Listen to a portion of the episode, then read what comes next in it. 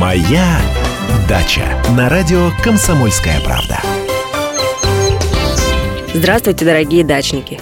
Если вы заметили, что на яблонях скелетные ветви стали словно обожженные, покрытые золой, значит ваших красавиц поразило грибковое заболевание – черный рак. Он может проявляться на листьях, плодах и стволах яблони груш. Причем, если он целится на стволах, это самый опасный случай. Вообще, когда скелетные ветви покрываются черным налетом, профессиональные садоводы предлагают спилить больное дерево под корень мол, черный рак неизлечим. Но это, конечно, радикальная мера. Испилить дерево вы всегда успеете. А пока постарайтесь его спасти. Отпилите все обугленные ветви и замажьте раны специальной садовой краской с добавлением меди. Такие можно найти в садовых центрах. Побелите стволы и скелетные ветви до высоты 2 метров. Обязательно добавьте в побелку медный купорос. Он обладает хорошим обеззараживающим эффектом.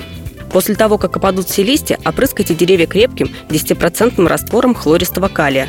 Кстати, от этого препарата очень сильно ржавеют металлические детали, поэтому для обработки берите старые или самые дешевые опрыскиватели, которые не жалко будет выбросить.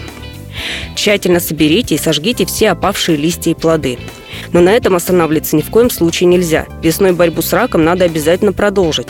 Первым делом перед цветением надо внести в почву микроудобрения с бором и магнием. Они повышают устойчивость яблонь и груш к черному раку.